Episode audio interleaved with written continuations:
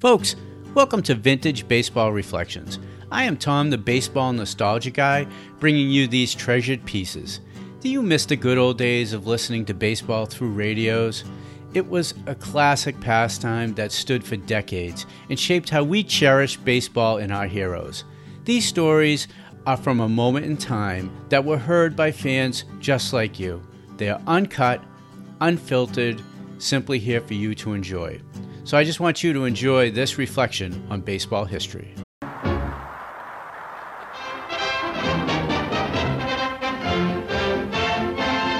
Briggs Stadium, Detroit, for the 18th All-Star Game between Eddie Sawyer's National Leaguers and Casey Stengel's American League favorites in the Midseason Classic.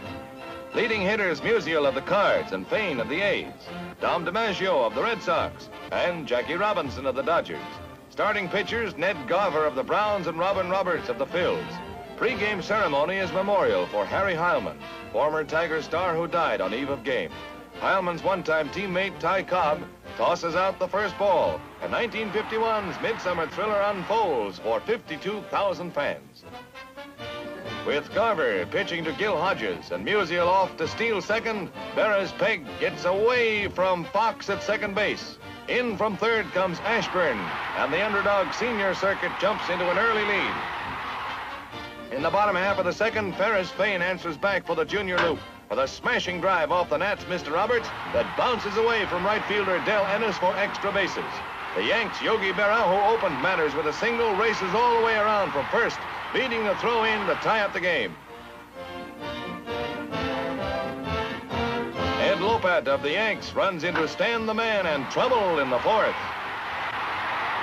Musial's blast is a souvenir for a fan, a home run into the right field stands.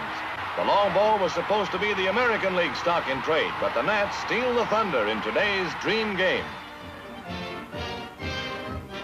Lopat is tagged by Bob Elliott of the Braves for another homer in the fourth. The left field stands have a scramble this time.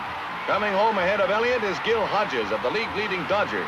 And when Elliott completes his tour of the base paths, the National League All-Stars are out front, four to one.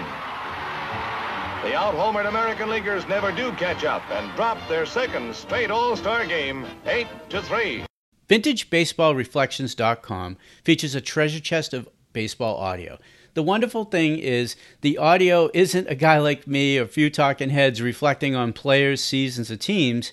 It is the actual players from that era, announcers from that era, giving you an uncut, unfiltered, unrecent day stance on what it was like then.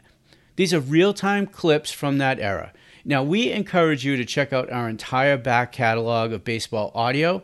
And if you like old time games, and folks, and folks, you are not alone. Join the membership section to enjoy interacting with fans, scoring games with folks just like you, and listening to hundreds of radio broadcasts that were baseball classics. As a special offer to you, type in This Day in Baseball for a discount just for you. And if you enjoyed the show, hit the plus sign to subscribe, follow us on the socials, and above all, share us with your friends who love baseball history just like